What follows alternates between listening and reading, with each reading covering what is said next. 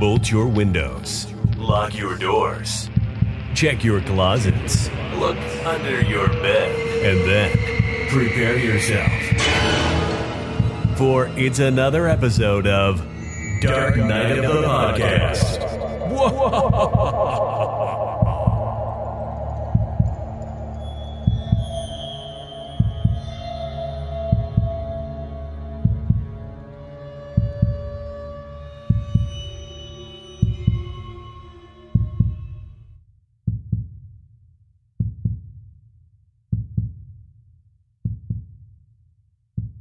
ladies and gentlemen, fellow homosexuals out there, please, I need you to believe me when I say that here at Dark Night of the podcast, up until this point, it's all come down to this.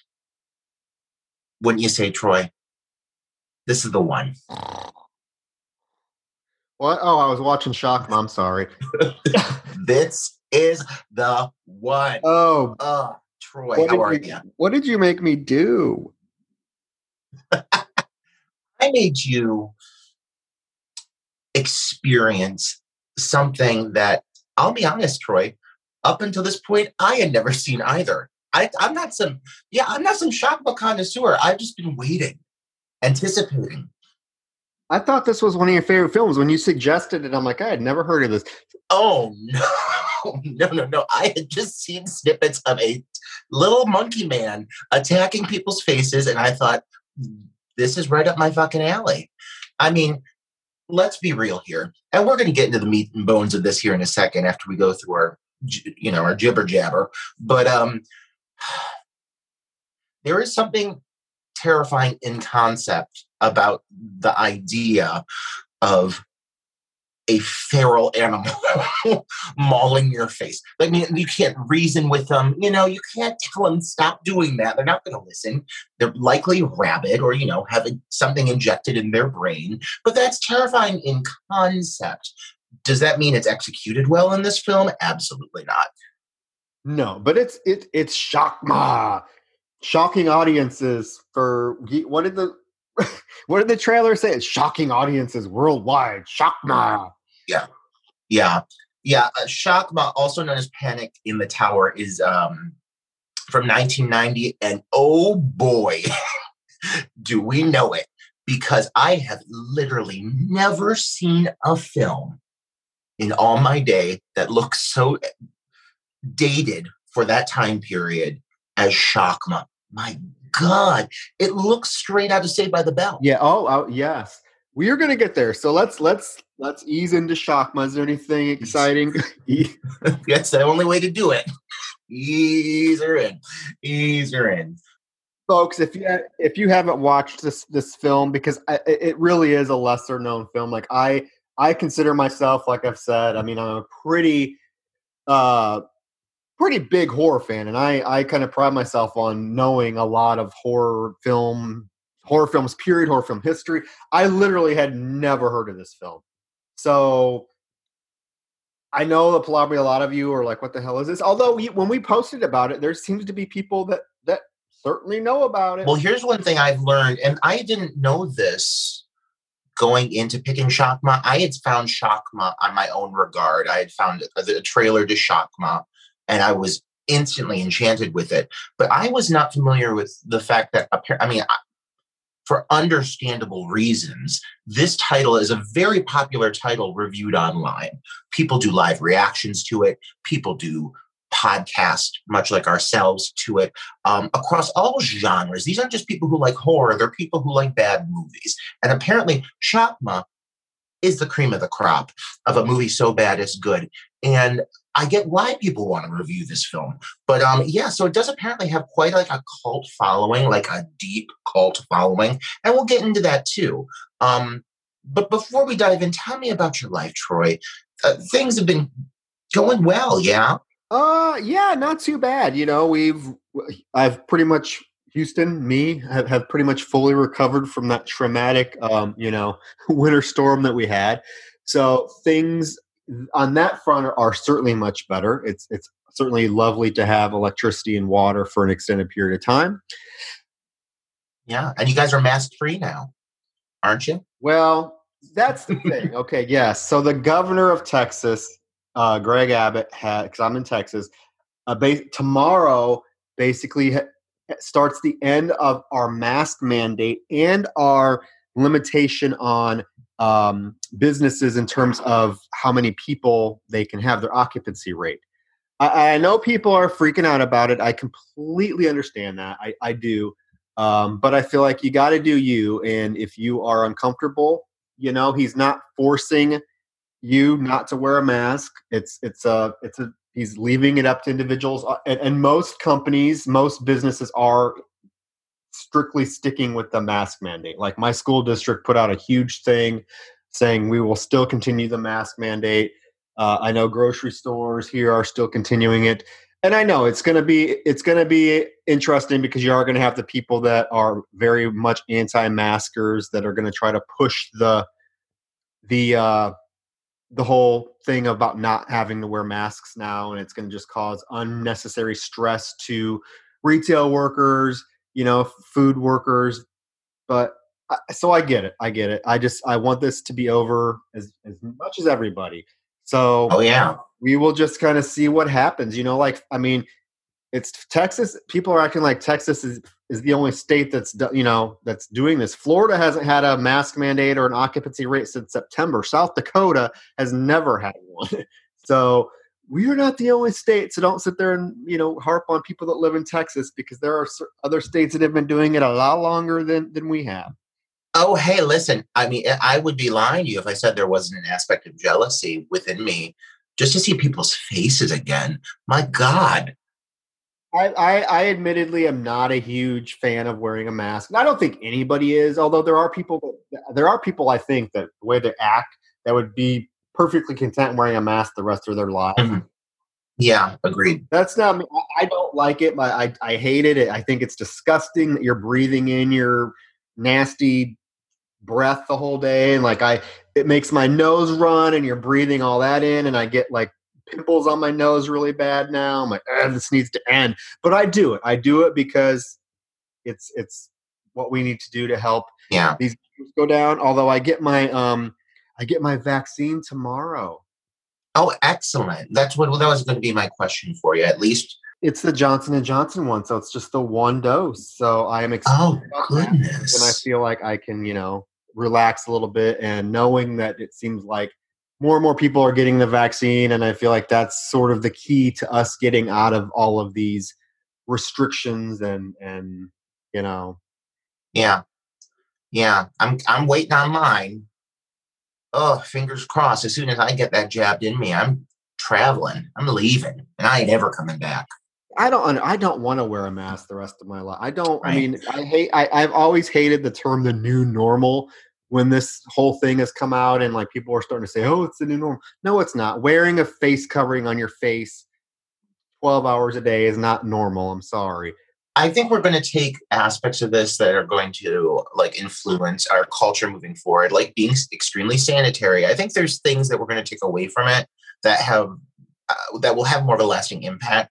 But yeah, I think the mask thing comes down to an individual's an individual, an, individual doing what they feel they need to do to better protect themselves. And if that person chooses to wear a mask, then I, I think people shouldn't bully them and bullshit them I get the I get that mentality. You know, I get why that person would want to. And if someone now feels that we have enough precaution to move forward safely, getting the vaccine and everything, I completely understand that too. You know, yeah. But uh, here we are. We'll see how things pan out with this. Um, hopefully the numbers don't skyrocket and and um, get out of control. But I feel like they're they're starting to starting to be some some light at the end of the tunnel. Oh, I see that light. Absolutely. I think as more people are getting the vaccine, it's gonna it's going to definitely um, help. I feel we're at that point in the Wizard of Oz after we're waking up in the poppy fields and Glinda is floating up above us in that fabulous dress and those elfin voices are singing that you're out of the woods, you're out of the dark, you're out of the night. Like, and and, and they're almost there. Like that's where we're at in our journey. So we just got to get on that goddamn yellow brick road and get to those gates, and everything will be fine. We do have to kill a witch first. Um, and that witch for us today is Shakma. Shakma, talking about something that should be forced to wear a mask. Ugh. Absolutely. Evil, evil little bastard he is. Yeah, my God. Um, I still felt bad for him because I love animals, and I'm like, oh. Yeah.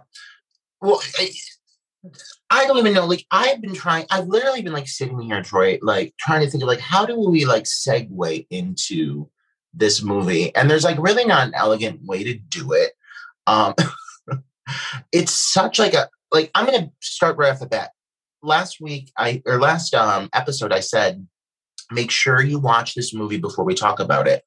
And not just because I'm like, I want you to experience the film. Like, I, of course I do. We're going to like dissect it. But like this movie, like it's one of those films that if you don't see it, you're not going to get the full impact of what it is we're about to discuss with you. Because this movie, like, it's one of those how did it get made to an extreme. I'm so confused. It's very clear that someone had a baboon somebody had a hospital set and they're like let's write a script around it and they went from there. But my god troy um what are your feelings at this point in the game? It has a it has a pretty decent cast.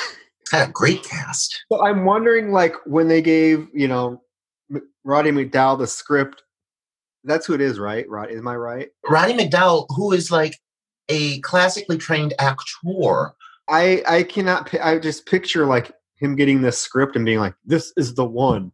This is. I got to do this." Yeah. Well, I'm sure in his mind he thought it'd be executed far better. And there's also that monkey tie-in, you know, where he was in Planet of the Apes, and now he's working with the monkey. Ha ha ha ha. Maybe he thought it. Maybe it looked better on paper. I don't know. Mm. Mm-hmm. Not saying that it looks completely bad off paper. Like there are things I want to celebrate about this title. Um, they're not like there's a lot more issues I have than I have positivity to say about it. Well, let's get to it. Let's get to what the film's yeah. about. And, and, yeah, so Shakma is also known as Panic in the Tower, um, which is uh, again both titles are very awkward. Like the name Shakma alone, uh, it's a very um intentionally threatening name for this little monkey. This little monkey man is really not that foreboding, but it's about this little baboon who is uh, basically used to uh, test an experimental drug that is injected in his brain, and it goes awry and he proceeds to just be extremely angry and hostile for the course of an entire film. And that's like one thing on its own but as he's causing like violence and destruction and mischief there's also like a larping game going on within this like school. It's a, like a medical school and for some reason they're playing like a dungeons and dragons live game in the school at the exact same time as shakma proceeds to break out of his lair and devour everyone. And when I say everyone, I mean everyone. He's one of the most successful serial killers I can think of. Yeah. Well, yeah. The game is very confusing to me. Um, it, it okay. So you get the main character of the film is Sam, played by the, you know, very surfer boy looking Christopher Atkins. Oh, from Blue Lagoon, and he's absolutely beautiful. So he is the main character, Sam, and apparently he has this game that he came up with, and he's I don't know. I I was trying to understand what the fuck is the purpose of this game. I don't. I still don't know. It's. I think it's just like this plot point that they they're like, oh well, we got to think of a way to keep these people in the building. Where when there when there could have been like numerous other ways you could have executed this. So many more plausible ideas. And to come up with this weird game, it's like you said, it's Dungeon and Dragons, and they take the and it's a school, it's a school, and they take the whole night to like transform the building into this like labyrinth for this game where the goal is to get to the top floor to rescue the princess. Yes. Which is a, yeah a whole other layer to this onion. But not only do they construct this fucking elaborate game they coerce their professor. Yes. He is the he is the game master. He's the he's so involved in this game and honestly to me i i don't understand how this man has a job even even participating in this game let alone what the events that transpire after the game begins. Um, it's a very confusing premise it's it after goes, hours. Yeah, it's after yeah. hours. The school should be closed, but they and they're completely locked inside. And the professor stays. He's the game master, so his whole job is he has like twelve walkie talkies that he's trying to talk to all these different. Oh, there God. are literally scenes where he is like, there's like twelve walkie talkies on his desk, and like they're mess, and he's trying to pick the one that's the right. Oh one. my God! It just goes on and on and on and on and on, and it's it's. We'll start from the beginning.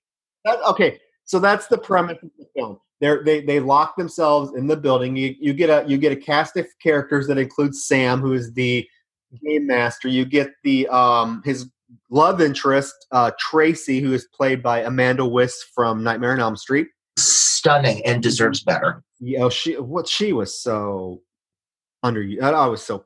Oh my god! But you know what I'll say? Her character here, and here's one of the pros, and we're going to start seeing this as we go through the characters starting with hers, um, not a stereotype. She's an engineer. They bring up a plot point that she's an engineer. She's resourceful. She's smart. She's aggressive. She's not really the damsel in distress in my mind. Um, yes, she's underutilized, but at least like I liked this character being what all of this is. I, I, at least liked who she was. I thought that she was a strong female. Um, I I don't think she got what she deserved. No, we'll get there. We'll get there. That and I think that I think you're right, but I do think there were some points in the film where she definitely was a damsel in distress stereotype, and she definitely made some really stupid decisions at the end that led to what happened to her. We'll get there. But who doesn't in this film? you get Richard, who is this other guy that's uh, in medical school with Sam and Tracy, and he, for some reason, he, he ditched his date and he wants to play this game, and they agree to let him play the game, and they're going to let him be the nemesis, whatever that is. This game is so fucking confusing. I'm like, I don't. And Richard is a pathological liar. Let's just be clear. He is constantly lying. He's horribly unlikable, but he's lying over and over. Obvious lies. I don't understand it. So he gets to stay and be the nemesis, which I guess is something if you encounter in the game, your your game's over. I don't know. Um, but he thinks that it would be he thinks it's going to help him because it'll help him get spend extra time with the professor, Roddy McDowall's character. I, it doesn't make any sense. Not, not at all. I wonder if like he well, he wants to be part of the game, but then once he gets involved, he's on like he's instantly no longer invested and very like pouty about it. So I don't even understand like what the payoff is for his character other than just being there to be like obnoxious, you know. But there's yeah, it doesn't none, none of the plots twists make any sense. No, it doesn't. I'm I'm going through these characters because you know they're so memorable. Um, the next one is Bradley, who is just talk about obnoxious. I don't know whose choice it was for this actor to to whisper every single line in the entire film. I'm not exaggerating. He whispers every single line. It's not even that it's whispered. It's like, I mean, well, first of all, a pro, and I'm just going to say it for being in a film of this of this caliber in 1990, this character is gay. And he's not played, well, he's, I mean, you know he's gay because you even see a gay flag shot in the background in one frame, but he is obviously gay. And I do think they're playing off a bit of a stereotype. It's not only that he's whispering, he is very coy. Like every line he's saying is basically like it sounds like it's a version of a gay man's ASMR. It's just like this the entire time, and it just doesn't make any sense. And um, but I mean, he's not displayed in a negative light. He's actually intelligent. He designs the game. He's winning the game. At one point, he's quite a, a strange series of choices. This character, but he's not a you know he's not a gay trope per se in the sense of being like a toss away. I mean, he's portrayed as being intelligent, so I at least appreciate that. Is that fair? Yeah, I honestly did not. I did not pick up that he was gay. Uh, maybe my gaydar is bad. Uh, it's been a while since I've been around some gay people, so maybe my gaydar has just gone. But uh, oh yeah, I think that's why he's whispering. Is he's kind of supposed to be talking like this? yeah, you're. It's it's almost like Catherine, like a Katharine Hepburn type. it's very smoky. delivered, and I'm like, but it's every line. every line. I'm not. It's every line in the film he whispers, and I just, as a director, I can't imagine letting an actor do that. Well, and then it gets to a point where his character actually needs to whisper, and it's like impossible to understand what he's saying. Like he's like talking, like it's hushed. It's very hushed. We get uh, another character, Gary. Yeah. Who I don't know. Gary's Gary. He's a, he's the token black character. Um, yes, but here's another pro I'm going to throw out, and hear me on this token black character, but like intelligent, reasonable, smart, and makes it further than a bunch of the white men. He well, he may, he's the last. Well, no, he is, but he, yeah, he is one of the last ones to die. Although his death is probably the most brutal. It's the one that's shown more graphically than any of the other ones, which I thought was interesting. Um, and then you get this. what the hell is her name? Cherubic, dumpling faced Ari Meyers yeah, she. I guess she was in. What was she? She was in Kate and Allie. Yeah. Okay. She plays Kim. She's serving up some real DJ Tanner vibes in this one. And I texted you something really mean when I was watching this, and I even said I compared her to Candace Cameron, but I said something. I won't repeat it here, but I was like, "Who is this Candace Cameron look like?"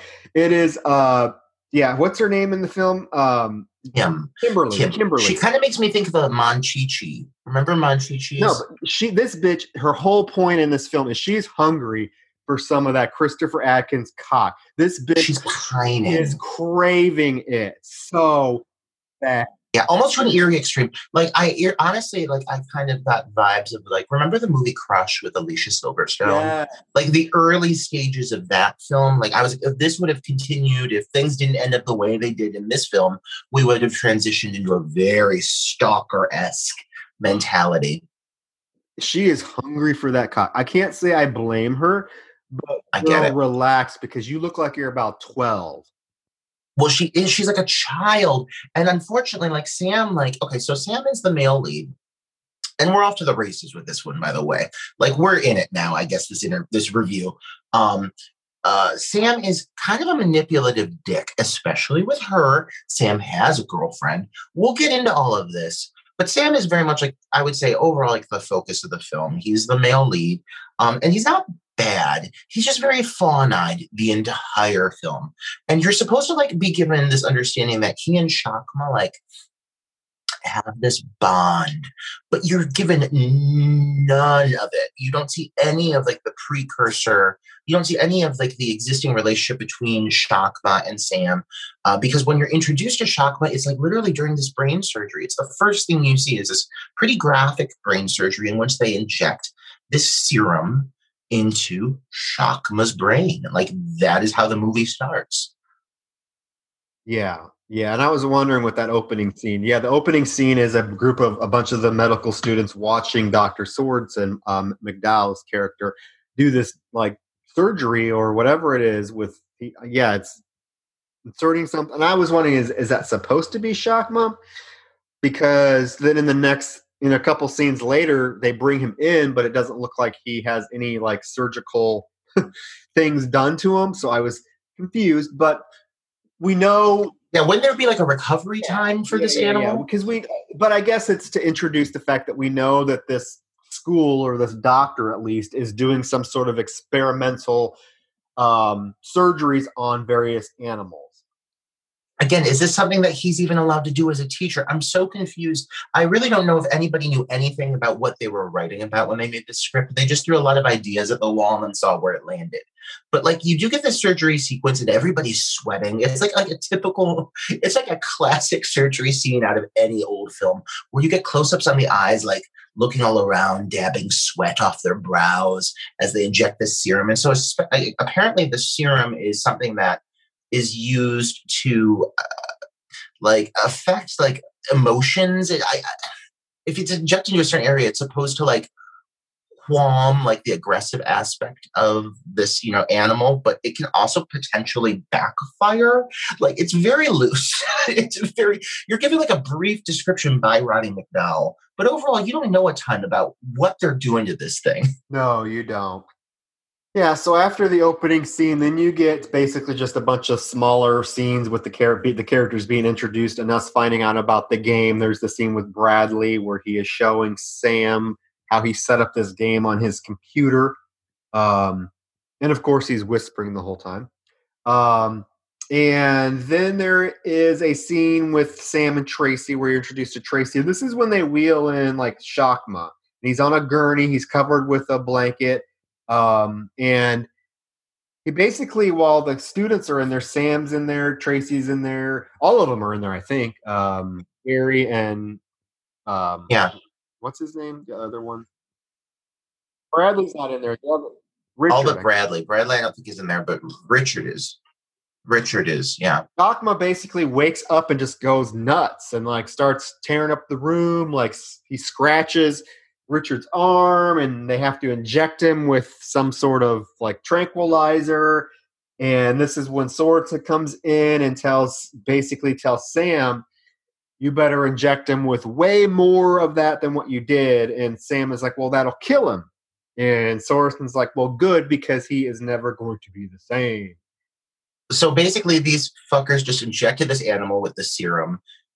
Immediately, it went awry, and they're like, "Okay, we'll just kill it." So I mean, and it's a it's a baboon. It's a cute little baboon. Yeah, and he's not even that big. Like he's just an like he's like a he's almost like a pygmy baboon or something. He's not yeah, don't think when we say when we say baboon, don't think this is some like 500 pound looking thing. This is a looks like a like a dog. I mean, it's it's not a big thing at all. If you look up Shakma on Wikipedia, because I was trying to find out information on this baboon, there is a picture of this baboon sitting on the back of a motorcycle. Like he's not especially intimidating in general, and he's very cute. He's a very cute baboon. But th- this whole scene gives us a lot. Like the thing about this movie is uh, when it's not spending its time dwelling on nonsense it's rushing through exposition. And so like this whole sequence like you get a real brief taste of the relationship between sam and tracy. They give you like everything. They just word vomit it out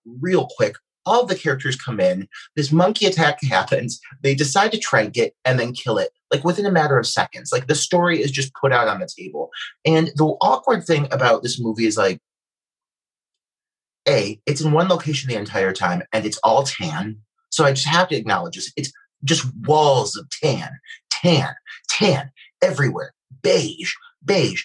So it's very bland. And whenever there's a sequence with the monkey starting here, with the Shakma, there are never, there's maybe overall throughout the course of the film, two or three shots in which a human and Shakma appear on frame together. So it's filmed in a way where like it's very separated. So people are like reacting like, oh my god, he's losing his mind.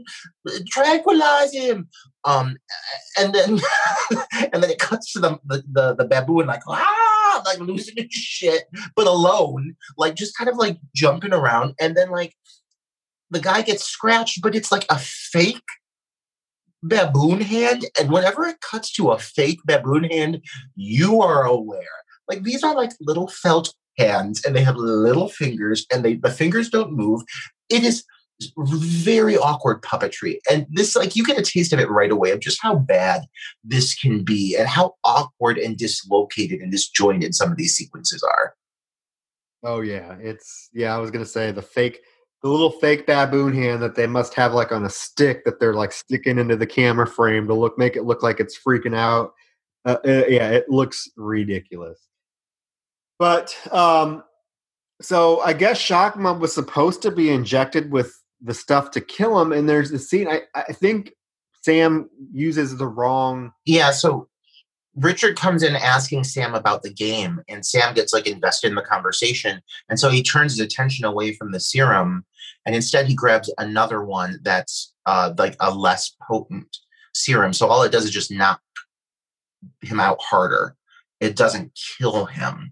But so he's having this whole conversation with Richard where he basically says, Well, Richard, you can play the game, but in order to do it, you have to play Nemesis, the, the monster, and you prevent us from entering a certain layer in the game. And and Richard is not happy with this. He's not pleased. That wasn't what he wanted from the game. Well, and then his, his girlfriend is not happy with it either. Well, what a what a what a waste of a character. Talk about a, an unnecessary character. Absolutely. No payoff. Like this, there is zero payoff with her. Like zero. Like what is she even doing in the film? Like there is absolutely no, no reason. Let's see. This is why I don't think. Like I think this was like somebody wrote the script and did not go through and, and try to do any revisions. Did not let anybody else read it to be like, let's remove some unnecessary stuff because this whole character could have been cut out. This, yeah. Yeah. She has one purpose in the game or one purpose in the film later on, and it's literally like the weakest plot point in a film chock full of horribly weak plot points. But um, I digress. Um, the, so going back to the, the whole situation, they start playing the game, and um, well, before this, Richard had, had was trying to incinerate the body. He actually wants to incinerate the baboon, and um, the, the, the teacher Roddy McDowall is like, what, what are you doing? What's going on in here? And this is really awkward dialogue exchange between the two of them, in which, like, I it, there's sometimes I almost feel like it seems like they let actors just almost like improvise certain moments because some of these moments just kind of like wander. And basically, he's like, "Well, no, you can't incinerate him. I have to study him." Hmm. And and they just like leave him there, and you see the little monkey hands like twitch, twitch. But like when they twitch, it's not like the fingers twitch because it's not a good it's like it's just like it's just like only the the the the joint moves, not the fingers. So the hand just goes kind of like whoop whoop. Like yeah, this the dialogue is so awkward. He's like, "I will come in tomorrow and finish him off," and then he's like, "Oh, and fix your arm," and he storms out. I'm like, "Yeah, okay, this what the hell is going on? I'm so I'm so confused." Yes, it feels like it's been an hour into the film and it's ten minutes. Yeah, and and so uh, we get a real swift transition into the night of the game. Like it doesn't even feel like it doesn't feel like time passes, but no, basically, it, it, really did. It did. It, what happens is you do have a moment where a bunch of a bunch of animals are in this room as as Shakma comes to life, and you see these two like chimpanzees, just like with big milky eyes, like watching these other animals are slaughtered. Yes, because all of a sudden, yeah, you see blood start. You see blood splatter on the, the window of the door, and a, you hear the screams. Just killed two other monkeys. But you hear the animals screaming, and then you cut to like everybody still inside the building, and nobody heard it. Yet from the streets, like it was like bellowing into the night. Like it was. Just, and can we mention like what? Okay, what kind of game is this? Because there's only three people playing the game. Okay, you, the three people that are playing the game are Gary. Well, no, there's four. Bradley, Tracy, Sam, and Gary. Yes, that there's that's it, and they're making they act they act like this game is like the highlight of the they're year. They're betting money on it. They're all betting five hundred dollars on it there's only four people playing it. How hard can it well, be? Well, and like what like okay, so they choose to bet money on it. That's like all between them. But like what's the benefit of like why is the teacher involved? How do they get permission? Is this going on their grades? Aren't they in school to be doctors? How is this at all relevant? Is Tracy even does she go to this school? If not, isn't this is this legal? I don't think it's legal. Someone's losing their job over this, over what happened here. Like, let's be honest. It's Someone approved this. So the game is underway, and um, and basically it consists of uh, Roddy McDowall being sequestered in a, like in a room with like 30, 30 walkie-talkies. oh, and then the girl. Sh- well, that's when this is when the girl shows up. Um, what's Dumpling Face? Kim? Candace but not Candace. Candace Cameron Light. It's, it's Kim. It's Ari Meyers.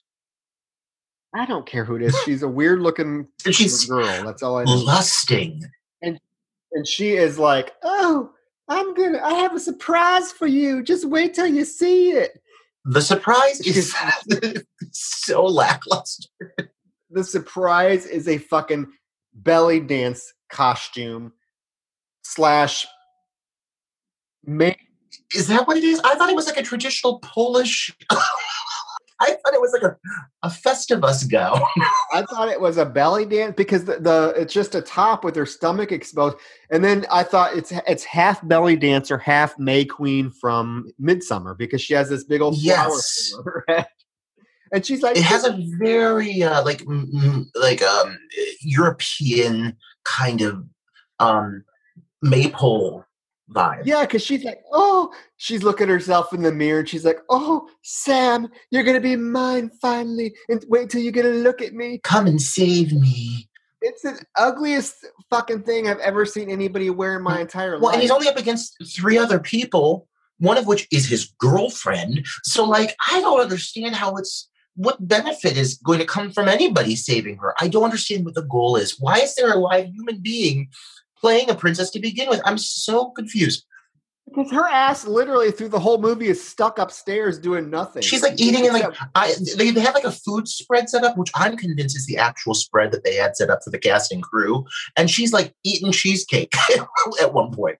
but she is so proud of this surprise, and it's a base. It's a I yeah, I I mean, she looks like she's seven. Uh, Maybe she that's how you know this girl is like twelve years Yeah. old, and she well, she her this whole time she is just like lusting after him. well, he's a medical student, so obviously he's got to be at least 18.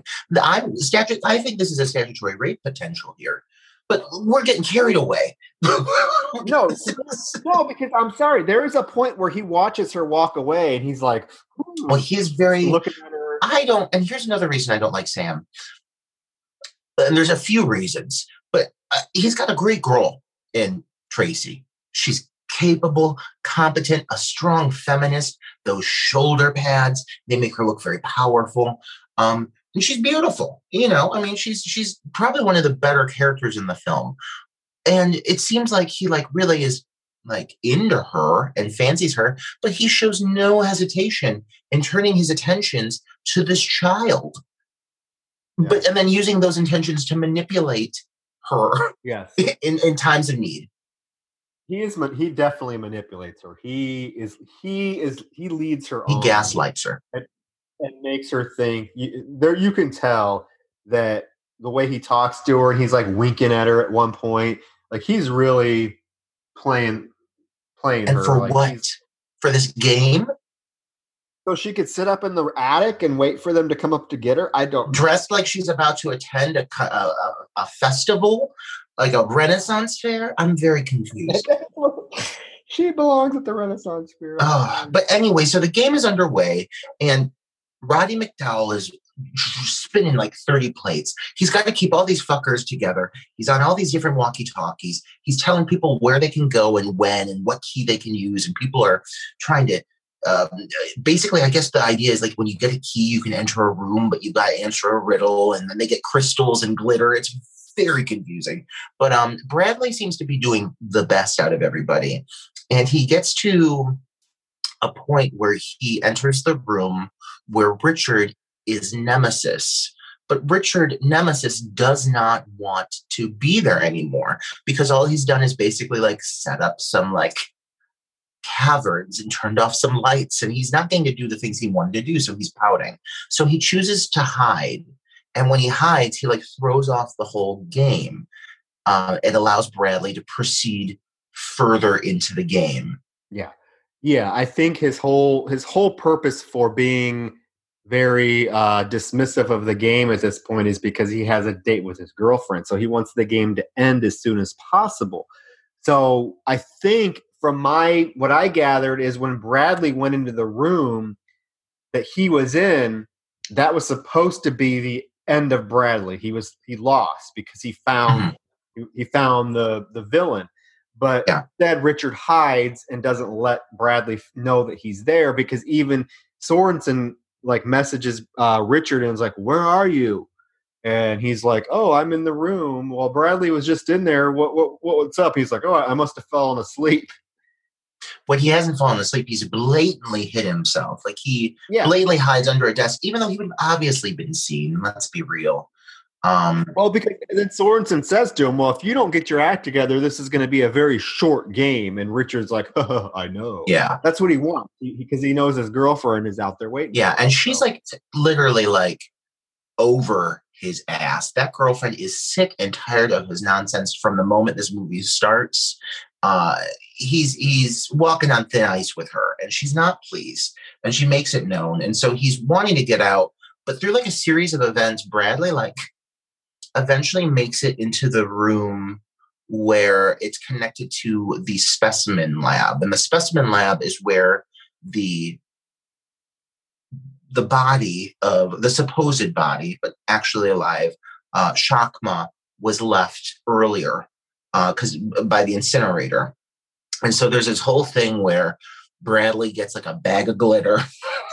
he walks into this room and he throws the glitter and he's like, "I follow thee, mischievous troll," or whatever, whatever he says. And then when he throws the glitter, he realizes the room is filled with like the remains of animals because Shakma has destroyed all of them.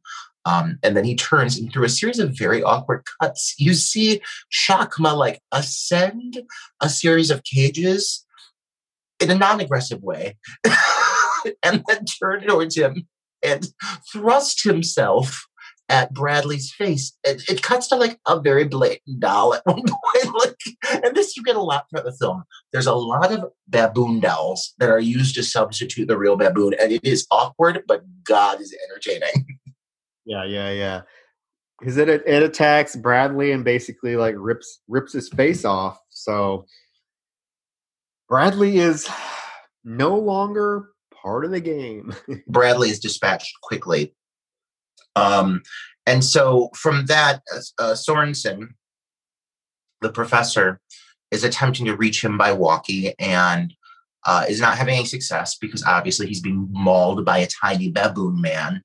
Uh, and so he reaches out to Richard, who has already fucked things up. He's like, Richard, since you've already fucked things up, I'm going to send you to a different room so we can restructure the game so you can still be a threat. But before you do that, can you can you please check on Bradley because he's not responding in this room and he needs to not be there. He needs to be somewhere else. And so Richard reluctantly goes into this room um, and and is looking for Bradley and discovers his walkie-talkie, and he sees that there's blood on it. And we do have like an overall pretty at times effective stalking sequence. Like here's the thing about this film that really kind of throws me is every once in a while you'll have like a sequence that is not horrible. You know, maybe it's because the idea of a like of a of a rabid animal or an animal with no control over its emotions just wildly attacking people. There is something scary about that, like I said earlier. But there's the way they do it because they they film it in this really like kind of flat way, and it often doesn't flatter the film. But in the right angles and the right locations, you do have some kind of effective sequences. And so this whole thing leads up to this moment where he like hides himself in a closet and uh, Shakma like attacks the door. He finally like comes out and attacks him, and he decides to like pour acid into a glass container in what I think is a very dangerous decision and would never work. And um, and he tries to go out and like basically, I guess, surprise Shakma and throw it at him, but things go awry, and Shakma attacks him, and the acid hits him in the face.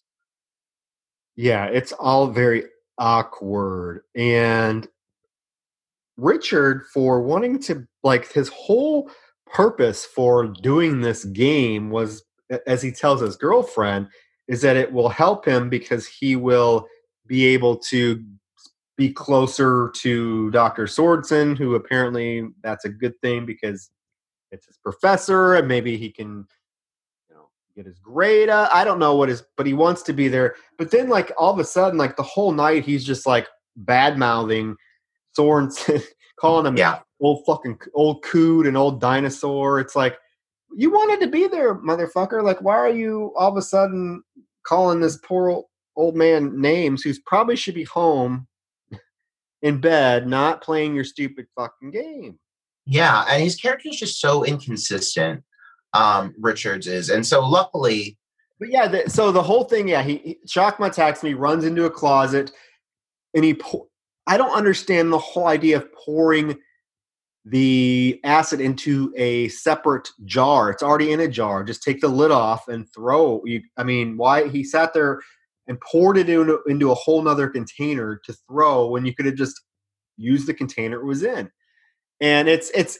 I feel like this sequence was could have been much much better because this really would have allowed for a really good stalk and like suspense sequence. But once he leaves the closet, it basically falls flat. Like it literally, he drops his his walkie-talkie. He bends down to pick it up, and Shakma comes and attacks him. There's no stalk. There's no suspense. There's nothing. And yeah, yeah, the acid gets poured into his face. That could have been drawn out a little bit longer to make it a little bit more suspenseful. Well, but it was I think that's one thing to be said about all of the kills within this film, and I think a lot of this reflects like on a smaller budget and working with animals.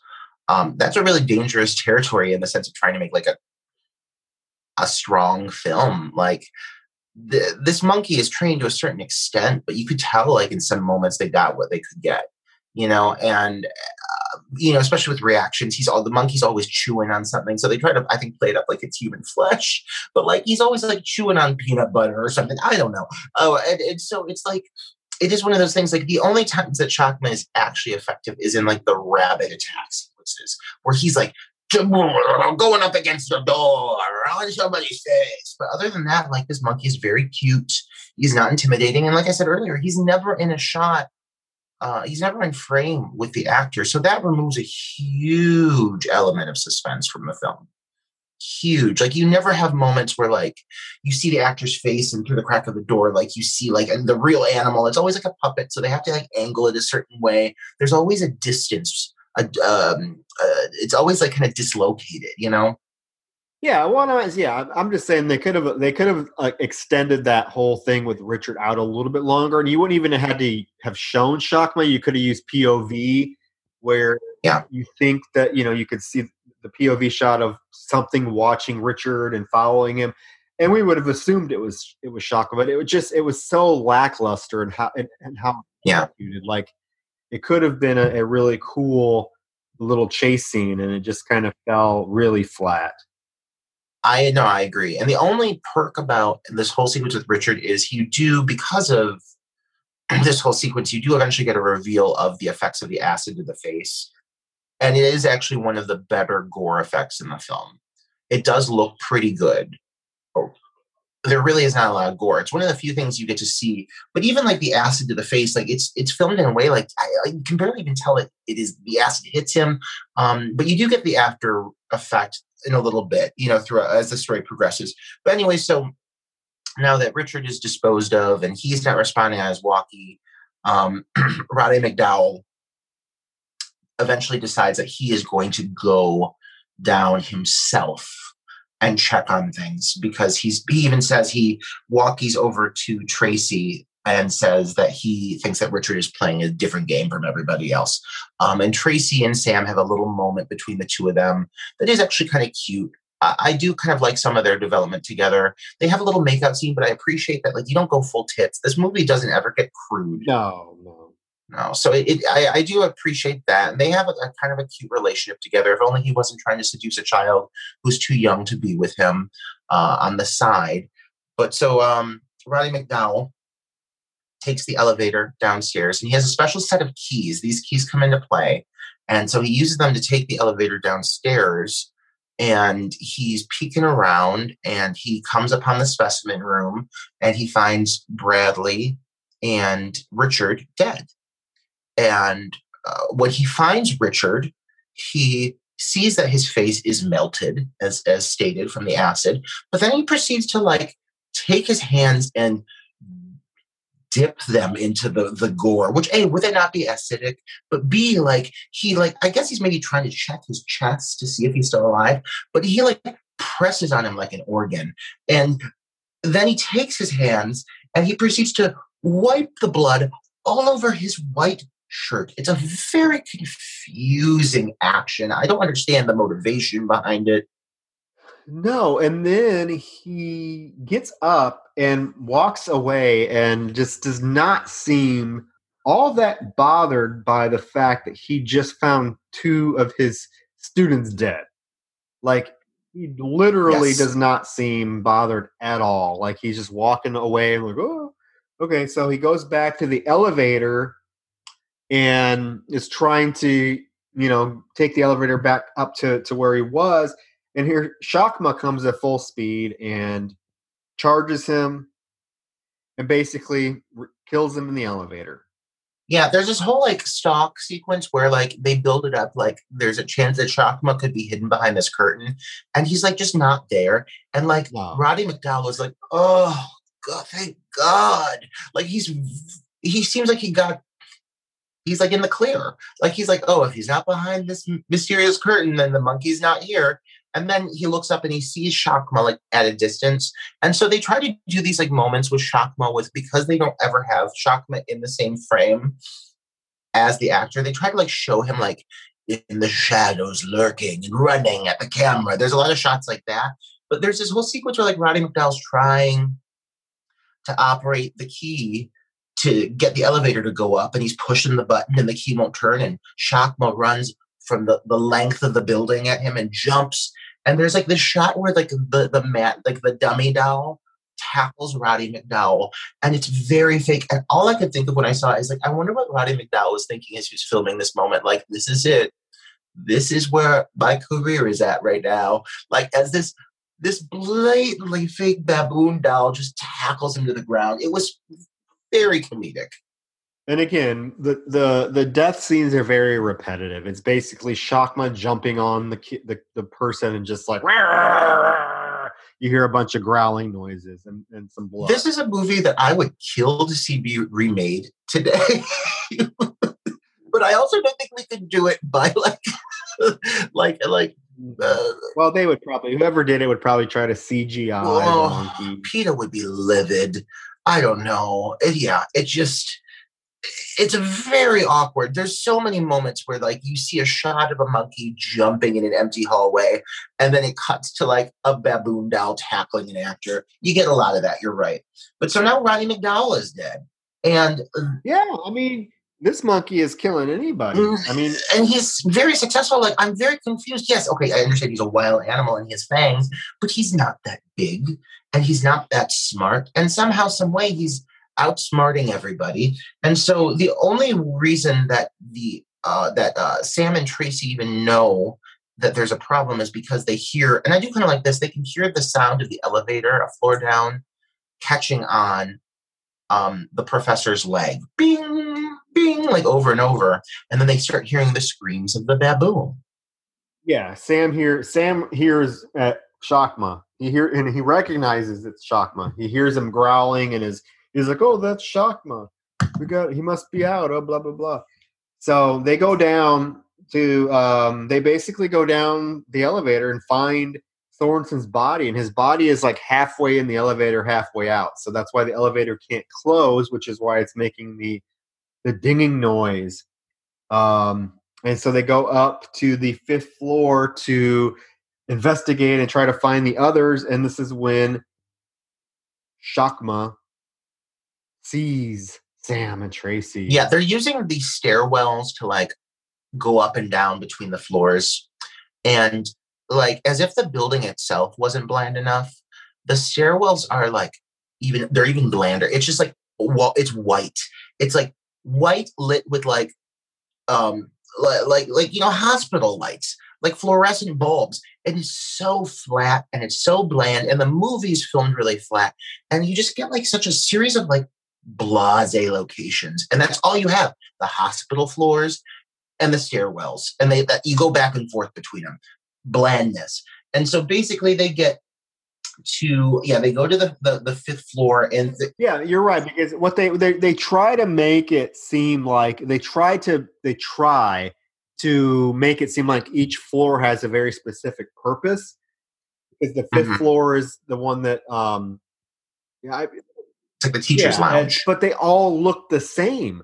Like ev so you can't differentiate where they're at. So and Shakma's on one specific floor that supposedly he can't get he can't leave because he can't use the stair he can't get into the stairwell or use the ele- I mean he can't use the elevator although that comes into play a little bit later. So it's but it's so they're going from floor to floor and they're like oh I'm going to go down to the second floor oh I'm going to go up to the eighth floor but they all look the same. So it's really hard to kind of as a viewer figure out like direction location where they're at yeah there's several times over the course of the film where i was like i just don't even know where any of them actually are in correspondence to one another. And that does provide an extra layer of confusion to an already very confusing plot.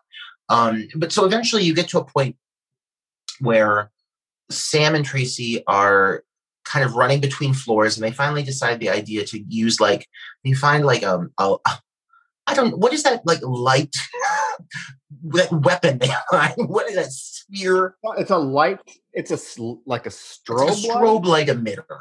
It's used to like stun an animal. And so she's uh, or, or at least that's what they're using it for. And tracy's like okay we're going to use it we're going to stun them.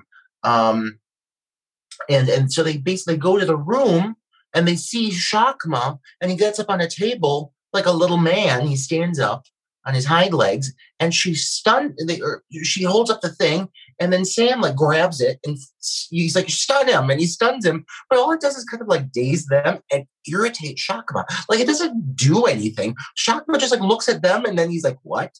Ah, and he like runs at them. And so, uh, so uh, uh, uh, Tracy is like startled, and Sam's like, "Hold the door," and she's like.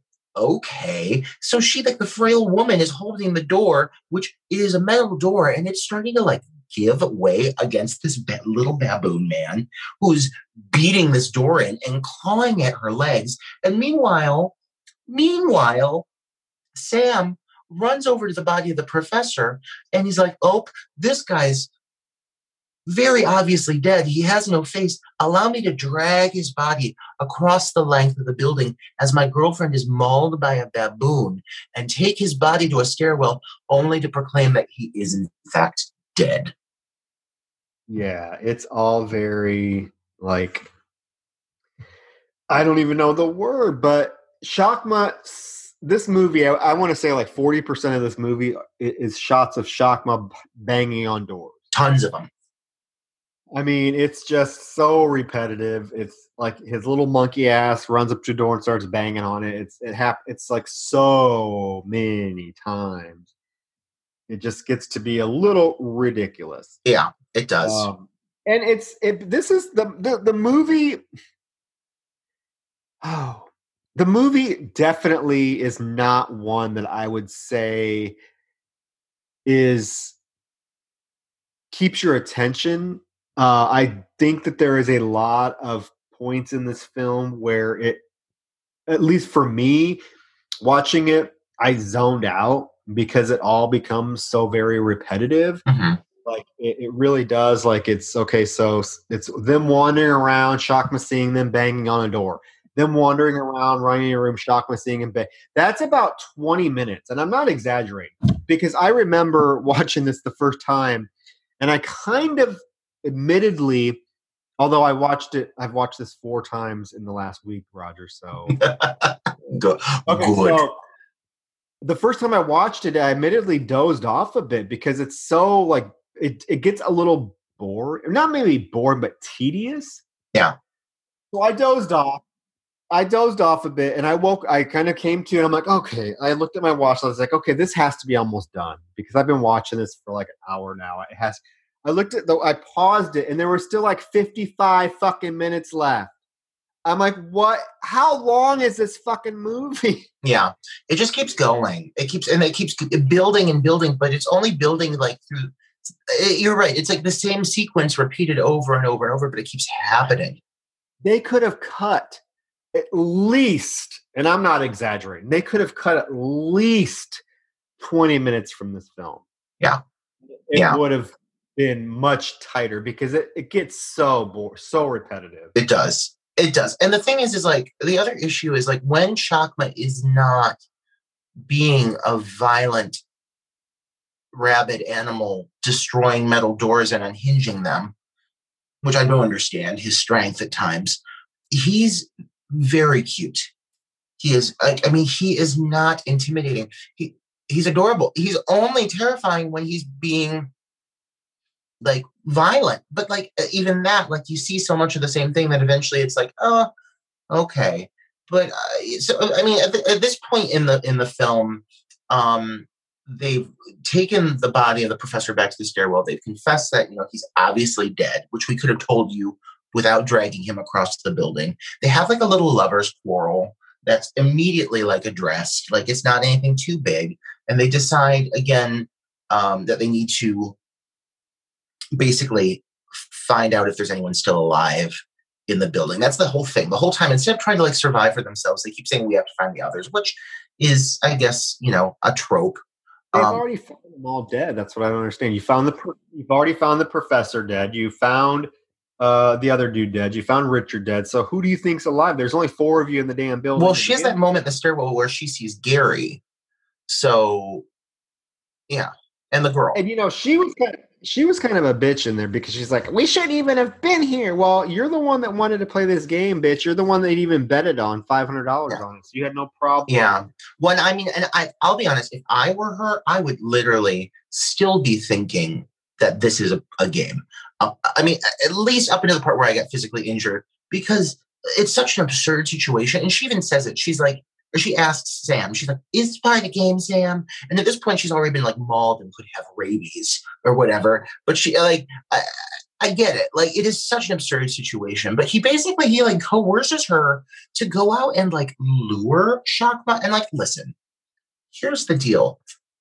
I would absolutely not, in any situation, I don't care what I think of this guy, be convinced to risk my life to go out so we can go drag all the bodies of everybody. And uh, we'll worry about those later. Those people are dead. They will be missed. There's no way you're going to convince me to go out here and go up against this animal that I have no training with whatsoever. But she fucking does it. She like goes out and then she like gives a blood curdling scream and pr- proceeds to barricade herself in a closet in a room in another room where we've already seen the monkey dislodge a metal door already. So it's not like this is any different. I don't understand why they think this is a good idea. It's not a good idea. Yeah, he. Why would you split up? Oh, go cause a distraction. You could you could cause a distraction in so many other ways that are making her go out into the hallway by herself and, and try to distract this damn killer monkey. Yeah. And again, it's another scene of her running into a room and another scene of the monkey pounding on the door for two minutes. Um, Yeah, and they go back and forth. Like it, like she goes, she leaves the well, she goes in the room, and then the monkey attacks the door, and then Sam like is like meanwhile doing his thing. So then the monkey runs over there, and then she's like, "Oh, I've got to let Sam know the monkey's coming." So then she comes out, and then the monkey runs back, but then somehow she manages to like lock herself out of the room. So then she's like, "Oh, fuck me!" Like, "Oh my god." And so she like hides herself in this tiny wooden chest that happens to be in this very bland hallway. And I don't even know, like, it doesn't look like something you'd even see in a school. It looks like something that someone got from like a yard sale that fit what they needed. So they put it in this hallway and she's like hiding in it. And the, and, and, uh, the, the Shakma finds her in this chest and starts destroying that, screaming about it. And so Sam has to know- like, I want to know how she knew that you could get into the this this chat. It, it's because it's like a bookcase, and it's the bottom part of the bookcase that she gets in. Um, I'm like, how would you even know how to get into? It's not like a it's not like a dresser with it's not doesn't have doors on it or anything. It's like it doesn't fit anything it, at all in this building. How did she get in there? Is what I want to know. Yes, it's not. It's relatively small, and like, and so, and he manages they actually do they actually do a shot of it like they you see it against the wall and it's like no bigger than like a bedroom nightstand but this she's supposed to be inside this thing. It's like a womb. She's like curled inside of it. She's like and so and he's easily destroying it. So there's this whole thing where sam like goes to one door and like lures Shakma that way. And then he runs around and he manages to get her out of this basically destroyed cabinet because the monkey has the power of a grown of, of, of, of a full-sized baboon apparently and so and again so they run and then they hide themselves again it's just a, a game of cat and mouse for about 45 minutes yeah it's it's yeah because at this point there is still probably an hour left of the film it just drags mm-hmm well, Sam splits off to go find. Um, oh, Gary's still wandering around. Yes. Yeah. Yes. Gary's wandering around, and so sh- so she's trying to get in touch with Gary and find Gary, while Sam goes to check on um, Bradley and Richard because when they have that whole strobe sequence, there's like a moment where she thinks she saw Richard's hand move, even though like Richard's face is completely melted away. They're convinced he could still be alive. So Sam goes back to check on the body and like finds the body and proceeds to have a response that literally takes about 10 minutes of him just gawking at this face and like then responding and then looking again. It's just this huge response. And meanwhile, she being sensible grabs the professor's walkie-talkie and is able to get in touch with Gary. And Gary is now um, uh, the the fifth. He's on the sixth floor. I think he's going to go down to the fifth, and she's on the fourth. He's going to the fifth level, which is where Shakma has been contained the entire movie. Yes. So and so, but yeah. he knows nothing about it because he's the only person that's actually been playing the game with no idea of what's going on in the building. And so there is a sequence that, like, if there's a fe- in a sequence that's effective in this film, I would say it's this one. It is the whole scene where he gets into the elevator. She finally gets in touch with him. There's this whole suspense buildup. You know what's about to happen. He gets the keys. He almost doesn't go, but then he does. And he goes to the floor that Shock was on, and you you don't see as you know you still don't really see the attack. But what you do do get is this kind of cool moment where Tracy is the floor below, and you start hearing the screams of the uh, of the attack as the elevator's coming down and she watches as the light goes from six to five which is or from five to four which is the, she's on the fourth floor and the door opens and you just get this really like raw uh, wild attack sequence where the monkey is just on top of this guy's face just mauling him. And she just kind of like looks on which is exactly how i would respond. I'll be like if i were to watch as an elevator door open to reveal a grown man being mauled by a tiny baboon I would just gawk because I would not know what else to do. Yeah, it's like I like I said earlier. He he has the most brutal, prolonged death of the of the whole film. Like they don't because the film to this point hasn't been very gory, hasn't been very uh, uh, brutal. It's basically the monkey jumps on somebody, you hear him scream, you hear the monkey growl, and the person's dead. This one is yeah. pretty goes on for a pretty long time where he's on top of Gary, just like biting his face and biting his neck. He's rolling around the hallway.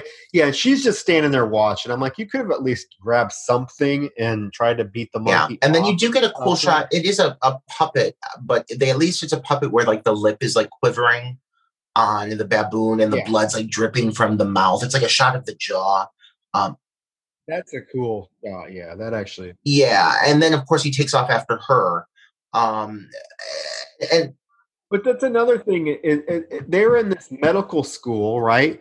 And there's tons of rooms. They never once try to find a weapon or something that they could use to beat the, to try to beat this monkey to death. Well, and there's another question I have for you. Okay, so I, I understand they wanted to help their friends, but like technically, technically, why wouldn't you just go up to the top floor and wait until daybreak?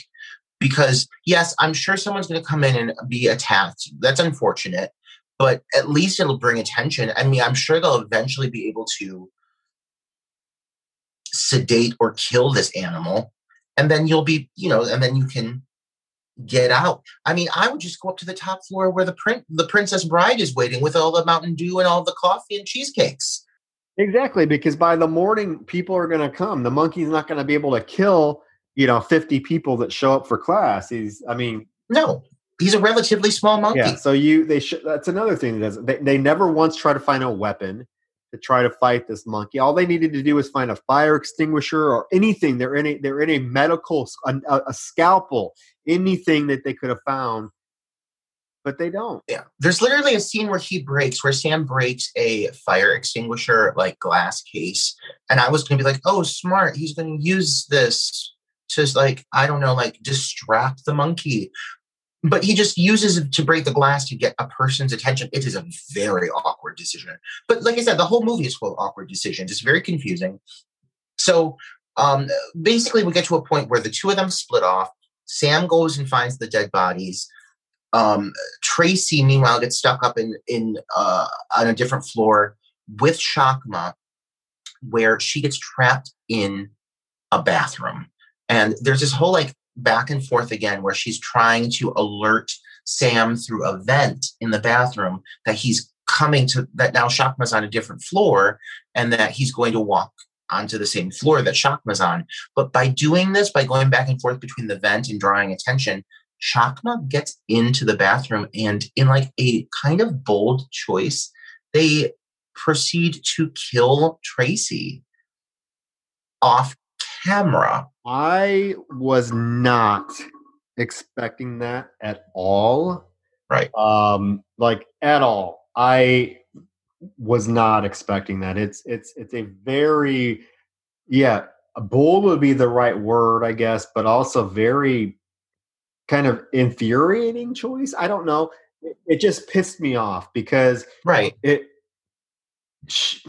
because up until this point, this was a very like you said, it's Amanda Wyss. Her character is very progressive. It's not she's not like this whiny, um, weak final girl that you generally get with a horror film, a slasher film. She is very independent she actually calls herself a feminist at one point. Like she's acknowledged as being a feminist several times. They make this they make her make this stupid decision where she gets into the bathroom and Shakma is trying to get in, and all she had to do was do what she's been doing the last hour and 15 minutes of the movie is just hold the door so that he can't get in because the bathroom door for some reason doesn't lock there's no lock on it. So she all she has to do is stand there and hold the door. And instead, they make her her character goes away from the door and goes into a bathroom stall that has like the foot gap from the bottom of the stall to the door, knowing full well this monkey is only two foot tall and can easily go right underneath the, the stall to get her. And that's exactly what it does and there is she's trying to get and i thought that she was trying to crawl through the vent like she was trying to get through the vent to get away. Um and the vent is not that big so i'm like you're not going to fit in it anyways. Because you see her like there's a shot of the the stall like the roof of the stall and you see her like trying to get through the vent and then the monkey pulls her down.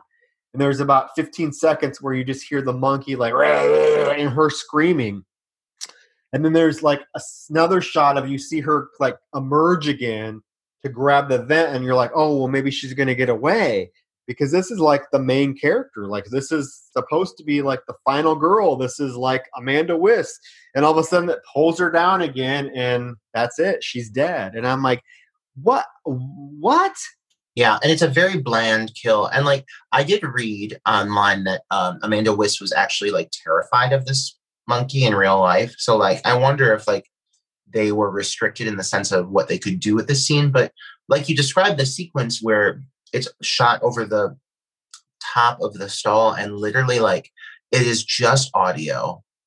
Like so what she's trying to do, she's trying to call through the vent to like to alert Sam, but um you're right. Like she she has this moment where she also seems like she's almost trying to climb through it, and it doesn't really even seem like it makes sense. Maybe it's a desperation act. I don't know, but she does like by doing what she's doing. She completely makes it possible for for Shakma to get in the room. He drag he pulls her down, and you just hear this audio, and it's really like it's a lackluster kill, especially like on top of the fact that you don't want her to die to begin with. For that to be the payoff, like you eventually get a reveal of the body, but even that just looks like she's doused in blood, aside from some bite marks. Um, but uh, you know, she so she gets killed. There's this that whole sequence, and meanwhile, uh, upstairs, Sam is looking for Kim, and Kim is not supposed to come out unless they say a magic word. It's part of the game. So eventually, he has that whole sequence where he breaks the glass, and she comes out eating cheesecake, as you do. Um, and he informs her of all of these things that are going on. But he, when she brings up her brother, because Richard is her brother, he completely like avoids communicating the fact that Richard is dead. Like he consciously, like obviously does not tell her this, which ends up being a, a fatal error on his part. But it's like the rationale of these characters is just mind-boggling, especially him. Um, to make it this far in the film and be the character he is, it's, it's very disappointing. Like that they wrote his character to make the decisions he does. But so um so Kim and um, Sam arm themselves with knives and uh, they find that Laura, the girlfriend of Richard, is waiting outside. And this girl is, listen, she is uh, she is putting up with it. She's calling this guy's mother, saying, "Oh, I'll wait a little bit longer for him." Like he is a grown ass man. You're, this relationship is unhealthy, but so she's out here waiting for him for I'm guessing a significant amount of time. And so Sam and Kim decide like the best way to get her attention is to like they find a window uh, with like slots in like the metal grating and they decide to like slip spoons through the slots in an attempt to get her attention. And like this is this character's main story arc is they're trying to like throw spoons at the window of her car as she's listening to the only soundtrack throughout the entire course of the film. But yeah, he finds Kimberly and remember, like he's telling her all this stuff, and then her only her only response is, "I'm like, this is." She's like, "Oh, don't you like my outfit?" Remember, she says, oh "My God, she's fawn-eyed. She's in love with him." Just told you that he found a bunch of dead. Like, there's a rabid monkey running around killing people, and she's like, oh, "You don't like my outfit?"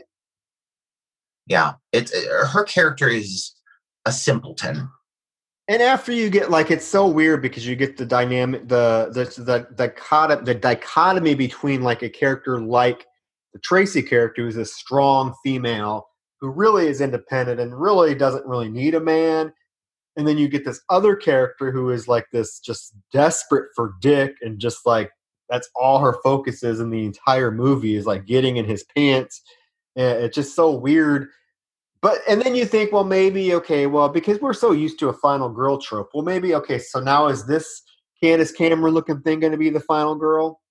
Yeah. Well, I mean, at least she is the one that makes the conscious decision to arm themselves with knives. Like, um, she is, yeah, she is the only one in the entire film to grab a weapon at some point. Yeah, and like once things start moving and shaking, like she's somewhat competent. Like she so she literally like goes through all of the silverware in the entire building, trying to alert this girl Laura of their presence. And like literally, there are just shots of this girl sitting in her car, staring blankly forward, listening to like smooth jazz as like spoons are seen like falling beside her vehicle. And she's just completely like not responsive whatsoever. So then, like, after the spoons work, she finds like a bag of magic pebbles from the game. And so then she starts chucking pebbles at the car, but those don't work either. It just like keeps going. It's like 10 minutes of the movie just throwing shit out a window and then then she makes the very smart decision. She finds a flashlight. We're talking about Kimberly, finds a flashlight and she shines it down at the car and finally gets this Laura bitch's attention. And Laura looks up at the flashlight and sees the flashlight going frantically back and forth. And all she, all this bitch does, who, like, this was the most worthless character in any movie I've ever seen in my entire life. She looks up at the f- flashlight and she's like, stupid fucking game, and she drives away. It's all for naught. Like it literally goes nowhere. Like you literally get just minutes of this girl throwing spoons and pebbles and it just goes nowhere and that's really like i guess that sums up this movie in general A lots of lots of sequences that go nowhere um but so kimberly eventually goes down to the floor where sam is and she finds tracy's walkie talkie by the bathroom so she finds sam and tells him that she found the walkie talkie by the bathroom. So sam begins like a series of ongoing, very elongated, very slow creeping sequences, which you get like six of them of, of Sam in his very fitted jeans, like just creeping very slowly over the course of multiple minutes from one part of a room to another. And so he creeps into the bathroom and he proceeds to find Tracy's body and he then proceeds to mourn her death. Um, and this goes on for quite a while. Yeah, he finds her all. What he acts like he didn't see her when he walked in the door. When he goes in the bathroom, he acts like he can't see. He doesn't know what's going on. But like then when they show her body, half of her body's hanging out of the bottom half of the stall. Like you would have blood everywhere. You would have saw it immediately, but it's yeah. like played like he doesn't know it right away. He opens the bathroom stall and like looks and then looks down and sees her. Her whole the whole bottom half of her body was hanging out of the stall, dude. Like really? Yeah. Yeah, and then he like grabs her bracelet as though it has like some sort of like meaning and mourns into that. Um, and then this begins another like weird trend of actions performed by Sam in which he like collects her body and like has like a funeral procession for it. Like he walks her body uh, to like an area of the hallway, which mind you, like there is a like a, a violent monkey on the loose and he lays her body down and he like he kisses her on the lips he weeps and then he goes to gary and he like repositions gary and like literally like i'd say like 40% of what sam does over the course of the movie is just carrying people's bodies around and he and slowly he's everything's so slow i don't know if they felt like they needed to kill some time which they very much don't but it's just so much slow walking. It's everywhere. There's no rushing. No, because this movie is about an hour and 45 minutes long. And trust me, it feels twice as long. Uh, it this movie just drags in parts and it almost becomes it, becomes a chore to really continue watching um, especially when it makes decisions like to kill off like the only worthwhile character in the whole film in such a lazy, uninspired way. Um, so speaking of that, Kim Kimberly wanders off and she finds Richard's body, right? And she is then once she find once she finds Richard's body because she has wandered down to the to the floor where he's dead. Shakma attacks her. Yeah, I mean, her character really just started becoming redeeming in my eyes, and then like they go and they kill her in like a bold choice because she's the last female standing, but uh, I, she's technically like the last major death of the film, and you have yeah to kill off that a young girl like that because like i thought like throughout this film i'm thinking this girl's probably no more than 13 14 years old. Um yeah and and what's even worse is the whole sequence so like she finds the body she writes a note up on the top floor for sam saying you know if you come back up here this is where i am. So she and sam are separated. She goes down to the floor where she knows her brother is. She finds the body and she's almost instantly attacked by Shakma. And the literally the sequence is like she sees him, he runs in the room, she turns to run, he jumps at her back, and it does like a slow fade to black or to like the next scene. And it's like such a lackluster conclusion to this character. And I guess it's because you're not supposed to know whether she died or not, because then the very next scene is Sam going down to that room that she's in and he sees her shoe and he walks into the room and like literally it's like a 10 second pause where he goes into the room and the camera just focused on the doorway. It's like literally about 10 seconds, very dramatic pause. And then all of a sudden he comes walking out of the room carrying her dead body. And like what even sucks about this is they've angled it in a way where like you see none of the aftermath. No. And and I almost feel like they maybe only had a certain amount of time with some of the actors. Like Roddy McDowall, when his when they find his body, his face is mauled off. So like I'm pretty sure that after a certain point, it's just like another actor with the face covered, you know. Um, and so with her, like there is absolutely no gore.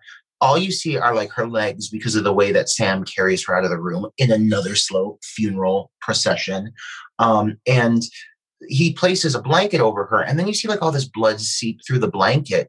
But like I mean, for the amount of violence and everything, you would you think you would have seen something. So it's all very suggestive and very off camera and super disappointing considering she is actually the last technical death of the film. But you do have a final boy. You do have a final boy. Again, we we get a final boy here, which is very rare in horror, but it does it does happen. It does pop up occasionally. Uh, so he is able to finally find a room with a phone and because uh, we forgot to mention he does find he does find Dr. Sorensen's keys. Yeah. Yeah. Gary, they're on he finds them on Gary. They're in Gary's pocket. Gary had them the whole time. So now he has the keys. So he's able to get into one of these teachers' rooms that has a phone. And he actually calls the cops, calls 911, and when they answer, for some reason, I, I don't understand. He doesn't the cop is literally like, "Hello, hello." Yeah, he do, he doesn't answer them, and then he just like hangs up. And I'm thinking, what? Like you don't know because revenge, Troy. well, I understand that, but like you don't know, like you still haven't found everybody, so you don't know, like, is there somebody that could have been saved if you would have said, "Hey, send an ambulance"? I don't know. But he hangs up. Well, if I listen, I don't care how pissed off I am. I don't care what rationale there is in my mind that I could possibly take control of this situation. The fact remains this petite baboon has thus far managed to kill an entire group of people. I would much rather take my chances calling the police and having them bring the proper authorities to handle this. Yeah, he just hangs up. Like, and he gets, he just, and then like the very next scene after he hangs up is like the elevator opening, and now he's armed with, he has one, he has the big pole with the um, needle at the end of it, and he has a, has his knife, and he's all armed. So he he's decided for some reason, instead of having the cops come to help him, cops who would bring guns, tranquilizers, animal control. He's going to go hunt Shakma himself. It's his responsibility, apparently, because they had a relationship that we never actually saw on camera.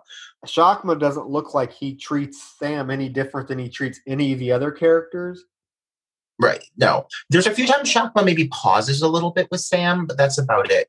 Um, Sam at this point is also constructed for himself like arm braces, like out of like thick bandage, which like when it comes down to it, proved to be absolutely worthless against Shakma's mouth. Um, but so Sam basically goes into a situation where he creates this like elaborate, very elaborate trap involving like computer cords, like wires placed into like a pool of water and like a little mouse in a cage to lure Shakma. It's all very elaborate. And like Shakma comes like running on his hind legs like a little man, and everything seems like it would go fine. And then like Shakma steps in the pool of water and like the power goes out and when it goes out it's like the sound of a man screaming it's like it's, it's so weird. It's very strange. And it sounds like maybe i don't know shakma maybe exploded or something but then like he's not even phased. No because then he attacks full force comes and attacks sam like a rabid little thing that he is and he really gets the best it's like he bites his neck he tears his tears a big old gouge out of his neck. And Sam is able to stab him with the knife that he luckily got because of Kimberly suggesting they arm themselves. So that Shakma kind of goes away. And there's just like this weird moment where Sam backs up against the wall and then Shakma's sitting there and they kind of look at each other for a minute and like Sam just starts like screams ah! and Shakma takes off limping away. It's it's just really odd. Really odd. Yeah, it's very I mean maybe that was supposed to be the moment of being like that that Shakma still knows who he is. But like also there's the fact that like he just stabbed Shakma with a massive knife. And like because this monkey is obviously like a trained monkey, you can't really do anything to it. There's never any blood on him. So like you don't even know if there's any injuries. It's very strange. But yeah, that's what I was wondering because they show after he stabs Shakma, they show him, and yeah, there's zero blood. There's zero. He just looks and he he he just hops away normally, like he's not even hurt, not even. It's yeah. really odd. Yeah, um, it's very weird. But Sam, Sam gets yeah, Sam gets up and looks in the mirror, and his his neck is really bad. Like it's like there's a big old gouge tore out of his neck, and he um he goes into this room and this was weird too. Like I didn't. This starts like the final slow motion walk. Not even slow motion. It's just how slowly he's walking. Like for the literally the rest of the film, Sam only moves at a certain pace, and this walk is like it's like a strut. His ass looks great. I gotta be real. Like his ass is kicking. He's covered in blood, but his ass I need to check out Blue Lagoon again. Even though, were they even of age in Blue Lagoon? I feel like there's something taboo about Blue Lagoon that I'm forgetting. But um, so he's he's strutting through this building at like a snail's pace, and he's like bleeding out. Like the entire time, there's more and more blood appearing. Like he's clearly like on his last leg. And um, but he he basically comes up with this like elaborate ploy to like lure Shakma. And basically, like what it consists of is the old the old mirror trick. yeah. So all of a sudden there's a room that has like a whole wall that's a mirror, apparently. Well, he like moves a mirror in front of we know that the um, incinerator is there because remember the shop almost got incinerated earlier. But so basically, what Sam does is he find he procures a very large mirror and one the size of a wall. And he plants it right in front of the incinerator, and then he calls, he lures Shakma, and Shakma comes running, and he tricks it so that his reflection looks like it's standing in the doorway, and Shakma runs at him like he's going to tackle him. And then Shakma instead goes right through the mirror because it was his reflection into the incinerator, and he closes the incinerator door and proceeds to cook Shakma alive. Burns him alive. And the poor monkey is screaming bloody murder. And I kind of felt bad. I'm like, oh. yeah. Yeah, I will say I do I genuinely feel that they literally use the same soundbite of monkey screams and loop them over and over. And it's the same thing. It's the same thing over and over and over and over. Um, but he does manage to cook him alive. And after that happens, he struts away more slow walking. He struts away, but then he fall he falls, um, and collapses on the ground and just keeps repeating, "I won, I won," and then there just happens to be like some random monkey doll in the corner. Well, you did see there was a shot earlier in the movie where you saw Shakma holding this monkey doll. I think this maybe was like their attempt at like establishing that relationship between Sam. I think it's supposed to imply that Sam gave it to him. But like you saw a shot earlier in the movie where Shakma was holding the doll when his little monkey penis was visible. Because you see Shakma's little monkey penis multiple times, flipping and flopping all over the course of this movie, too. Um, it's just out and about, which I mean, I guess it would be for a monkey, but it's very obvious in a few shots. But yeah, that monkey is like symbolic of Shakma. And uh, Sam collapses. And I don't know if you're supposed to get the idea that he died.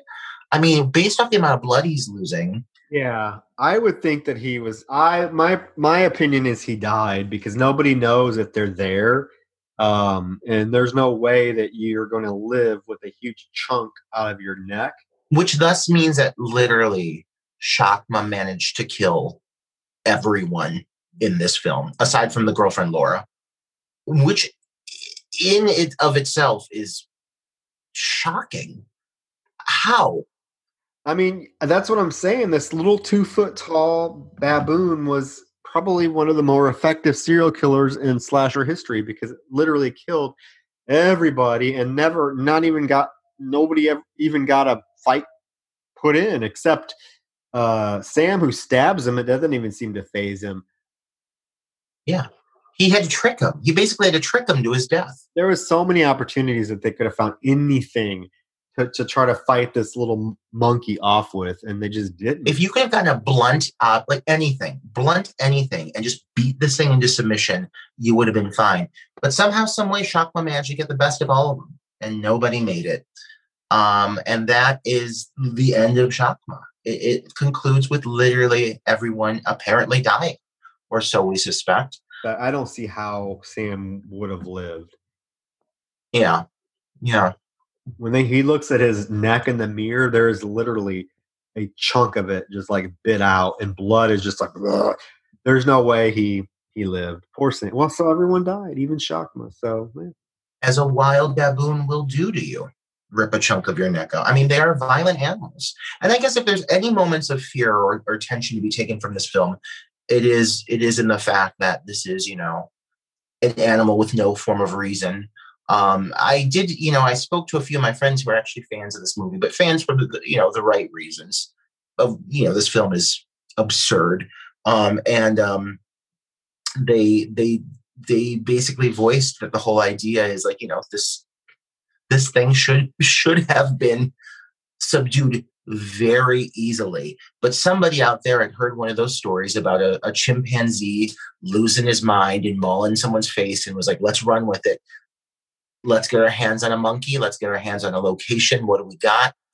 Let's write a script and go with it. And uh, it's pretty clear that this movie, this movie was made by some people who uh, didn't really um, have a lot of experience. They just managed to get a pretty competent cast together. That's what they did, yeah. I'm wondering, and I still want to know how they got some of these people to agree to do this film. I, like I said, I guess maybe on, on paper it looked a lot better than what it ended up being, but I mean, my, I guess my final thoughts on this film is there are, I guess, some entertaining aspects to it.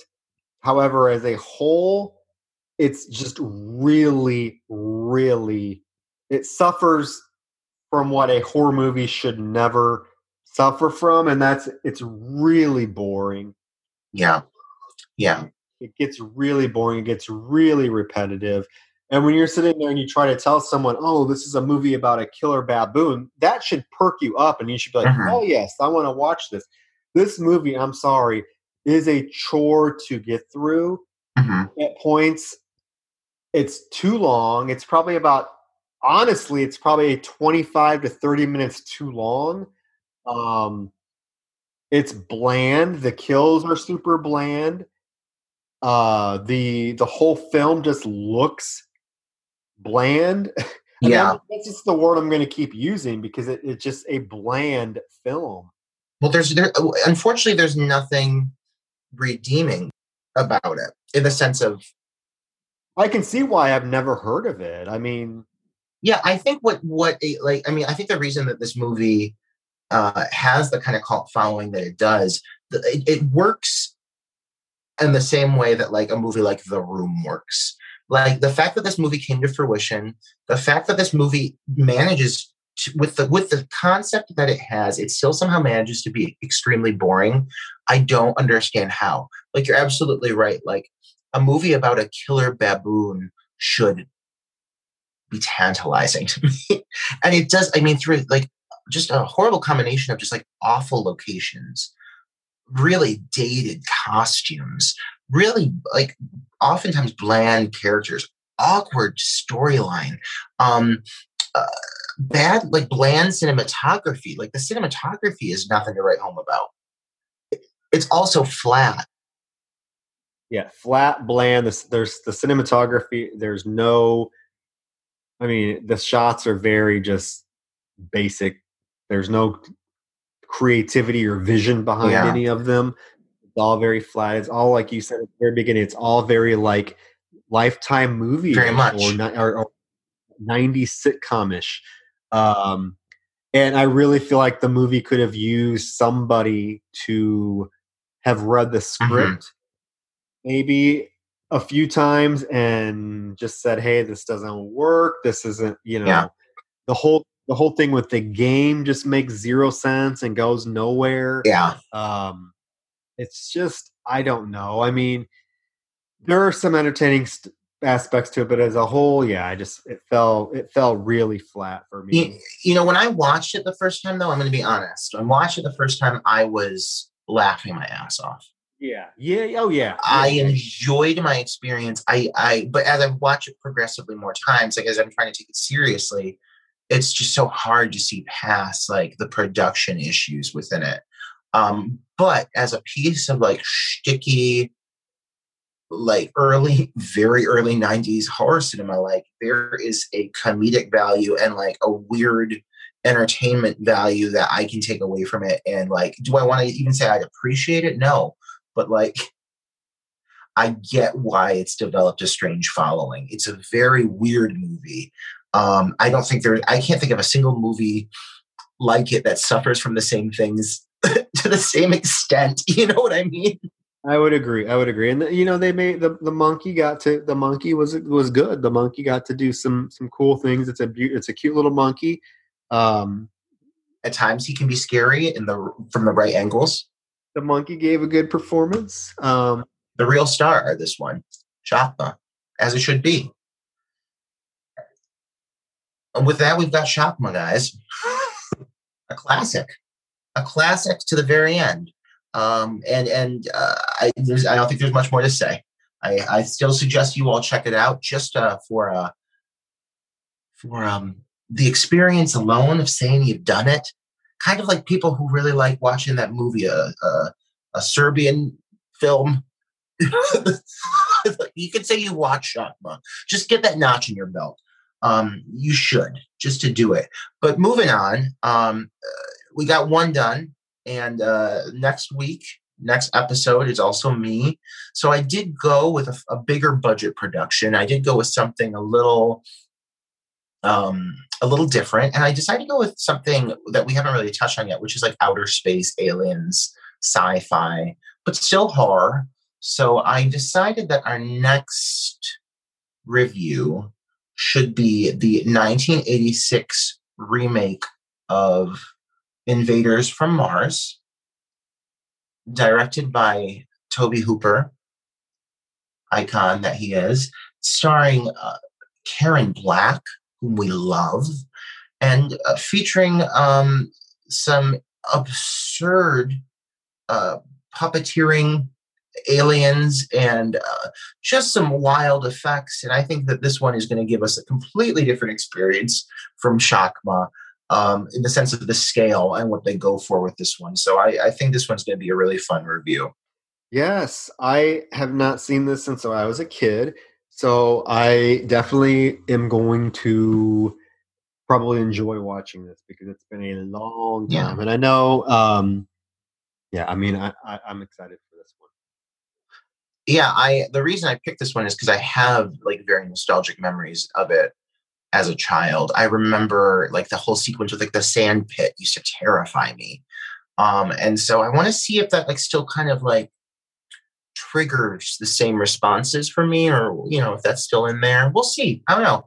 But troy thank you for appeasing me on Shakma i knew it wasn't going to be your favorite thing but it was one of those things that uh I figured we had to get it out of the, out of our systems. I feel like it, uh, now we're a real podcast. Yes, I thank you for suggesting it because it is definitely one that I would have never even watched or or, or known about. Uh, I'm I'm glad I got the experience. It, there, like I said, I'm glad we got to talk about it. Um, so yeah, so yes, everyone, if you have not seen it, watch In- Invaders from Mars for our next episode, so you can kind of follow along with us and and see if you agree with our thoughts. And as always, leave us a review, join our Facebook page, all that fun stuff.